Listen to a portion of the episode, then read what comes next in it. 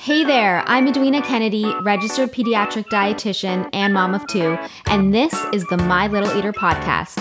Each week, I'll be dishing out all the best info on feeding and nutrition for your baby and toddler, answering all of your what do I do when scenarios, and helping you gain complete confidence in not only feeding your child, but in parenting as well.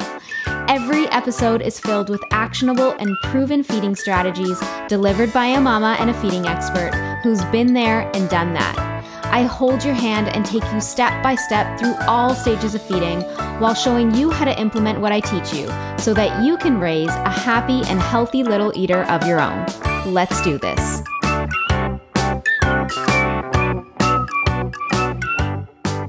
Hey, everybody, welcome back. We are chatting today about what to do when your baby is stuck on purees. So, I have gotten a lot of questions from parents who are just super stressed out that their baby hasn't been able to transition off of purees for whatever reason. Maybe they've tried and their baby just gags excessively. Maybe their baby even vomits and it scares them. Maybe their baby just refuses the finger food. So they bring out the finger foods and they're like turning their head or they fuss, so they don't want it. And really, they're only wanting to eat the food that they're familiar with, which are those easy to eat, easy to swallow purees. So we're going to dive into the solutions for this. But before we do, let's just kind of go over the main reasons why your baby might have a difficult time transitioning onto finger foods in the first place. So, one of the biggest reasons from all the people that contact me and all the clients that I've counseled, I would say at least 80% of them are feeling this because there was a delayed introduction to finger foods. For babies who start out on purees, what we really want to see is that things should be naturally and gradually progressing from one stage to the next. So, traditionally, what we've seen is babies are on purees until about nine or 10 months of age with the very small and subtle introduction of finger foods, which usually they're things like puffs or pieces of soft fruit or diced veggies. But the actual introduction of table food, so meaning the same food that the whole family's eating, like real varied food, that isn't traditionally happening until about 11 or 12 months of age. That's just typically how it's always been. But, you know, this isn't the same timeline for every baby. Some babies might start getting introduced to finger foods and table foods around eight months or nine months or 10 months of age, which is perfectly appropriate and it should be something that healthy term babies are capable of doing. Now, for many babies, that timeline works fine and they're able to transition onto table foods without much of a problem.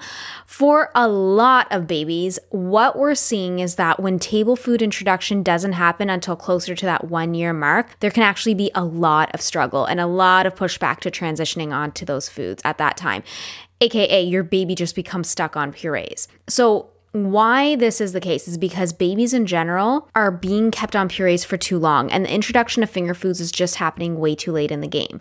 Because I don't know if you guys knew this, but if purees are being used, they're only really needed for a short period of time before you can move them onto finger foods. So when we're giving babies purees month after month after month, we're actually just holding them back in the same spot. And we're, you know, creating this habit and they're not developing in skills. So I actually recommend a really swift transition to finger foods after you've established that your baby can swallow purees well, they're handling it well, they're not gagging excessively. So, this can mean it is maybe a day or two even on purees, or maybe it's like a few weeks on purees. But really, that traditional timeline where we had babies kept on purees for months and months is really outdated. And this is the cause for a lot of the problems that we see in feeding babies today. If you think about when puree feeding and commercialized baby food became popular, there was a huge push to keep babies on purees for as long as possible. Obviously, it meant more money for those manufacturers. So, not only did we see that babies were encouraged to start on purees earlier than required, like at one point it was like three weeks, but the greatest period of time was around like three months, four months of age. But they were also encouraged to stay on purees for later than required to almost a year of age and and beyond. And that again just means more money for those manufacturers who make the baby food. So this is totally unnecessary and it can be harmful for your baby's progress and really it is just a part of a big marketing scheme. So, again, what we actually recommend is a swift transition onto finger foods once you see that your baby can safely and comfortably handle purees. Now, finger foods can be introduced as early as six months of age. You can wait until about seven months of age, but I wouldn't really delay the introduction of finger foods much past that. Now, Sometimes there are babies that don't show interest in self feeding until about eight months of age. It is more rare, but it's possible if they're not hitting those developmental milestones at the same time as the majority of babies are. And that's totally fine. You can wait until then and just continue to feed purees to them in the meantime. But as soon as you see your baby is willing and is able to independently eat finger foods, then you need to give them the opportunity to do so. So there's this really small window of opportunity between six and nine months of age where babies should get that practice to experience more textured foods and finger foods and gain that independence, after which it becomes so much harder to get them there because they've gotten used to purees. It's more of a habit and they haven't exercised those oral motor skills and gained those skills like munching and chewing and moving food around in the mouth at an optimal time. The research is very clear in showing that babies who haven't been introduced to lumpy and textured foods by nine months of age do show an increased risk of developing feeding problems and picky eating later on.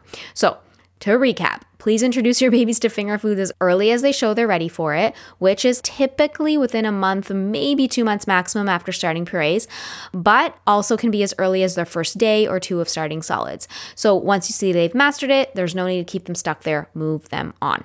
Okay, now reason number two why we see babies stuck on purees is because parents are infrequently serving finger foods. So, even if your baby has been introduced to finger foods earlier on, maybe at seven months or eight months of age, sometimes babies get stuck on purees because they haven't really had enough practice or experience with varied finger foods.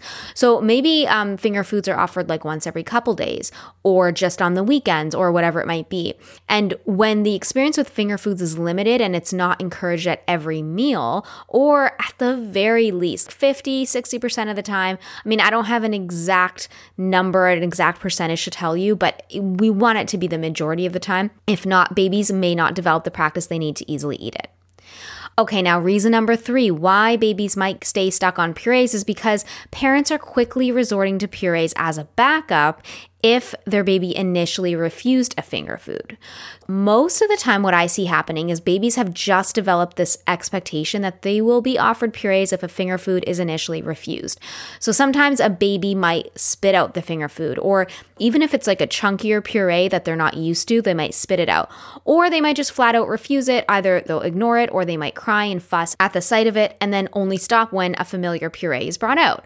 So I also hear this happen with babies who prefer puffs and rice rusks and other, you know, soft, easy to eat foods, but they refuse any other finger food options. It's beyond frustrating for parents, I know, and so they're just resorting to offering purees as a backup once any of these situations happen.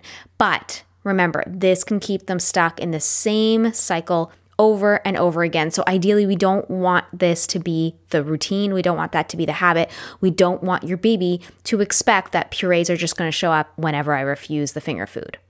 Now, reason number four is because we're offering them the same very soft, very easy to mush finger foods instead of branching out to different textures. So, this is more of like a meal planning issue, or maybe it's a fear of advancing in textures. But babies who have only ever been offered finger foods that are ultra soft or really easily meltable in the mouth. So, going back to the puffs and the rice rusks, those are always like the easiest and the most common. But even things like sweet potato or avocado or bananas, just kind of keeping it in that realm and not really pushing babies to experience a variety of textures, moving on past those ultra soft or meltable textures we need to actually continually advance them and challenge them with more difficult to chew foods so that they develop those skills and they don't give up once something doesn't easily dissolve or mash in the mouth. So the second you try and serve them a piece of meat or you try and serve them pasta or broccoli or whatever it is, your baby is refusing it and they just want those easy to eat foods because that's what they are used to. So now you kind of know the main reasons why we see babies stuck on purees. So let's talk about what we can do to help them. So, what you want to do is you want to gradually advance the textures that your baby's eating. So, first off, start by advancing the purees. If you were, let's say, serving them thin and smooth purees, graduate them to thicker and smooth purees, and then thicker purees with just some small lumps in it. You could maybe smash most soft foods with the back of a fork to achieve that kind of consistency. And then, you know, you can move on to thicker purees with larger lumps. And so that way you'll mash the food just a little bit. Or maybe you're adding like minced pieces of food mixed into that thick puree. And you're just going to continue on until you have coarser and coarser purees. And the whole time you're going to watch for gagging. You're going to see how they react. You're going to recover. You're going to build your confidence and theirs, and you're going to keep moving forward. I mean, that's how you can do it in a nutshell with the purees. But I also recommend serving finger foods alongside of the purees at meal times and as a standalone snack, even, especially if they're under one year of age and you know that they're still getting breast milk or formula to supply them with the calories that they need. You don't have to worry about if they don't eat it, but start with simple ones and then again move them up in texture. So the most basic ones is the rice rusk or you know those finger shaped puffs. Like I I really like the baby Gourmet carrot sticks. If you're in Canada, those are awesome. If you're in the US, Puffworks those ones are also good finger shaped meltable puffs. But just remember, don't get stuck there. What I want you to do is use those as a means to an end just to get your baby interested in self feeding if they're not there yet. If they don't want anything to do with finger foods, start with those. Then, once they start bringing those ultra soft and dissolvable foods into their mouths with precision and they start making an up and down chewing motion, like a munching motion, then you can move them on to something like maybe a soft pancake or toast that's moistened with a topping. And then you can continue to progress them from there. Now, I have developed a texture timeline, which is an exclusive tool to My Little Eater, and it's found inside of my baby led feeding online course that essentially just walks you through each of the stages and textures in order of difficulty. And it gives you suggested timelines to spend on each texture, as well as the signs to look for if to see is my baby struggling? Do I need to keep them on this texture for a bit longer? Or do I see that they're actually handling it well? Here's what that looks like. Now I can advance them. So those parents that aren't sure how to really do this, or maybe are afraid to progress in textures, or don't know what signs to look for that indicate that their baby's ready to move on, I do give you tons of ideas for different foods that fit within each phase of the texture timeline. So you don't have to go guessing about what to offer and when, and that way you can make sure your baby has hit every major texture out there and gets the experience that they need in a timely manner. Now, sometimes this gradual approach is going to work really well, where you start to offer finger foods alongside of purees, but sometimes going cold turkey with the purees is required so that your baby understands that there is going to be no more coming their way, that we have moved on, and that they're going to have to start to work a little bit harder and chew the food and give finger foods a chance.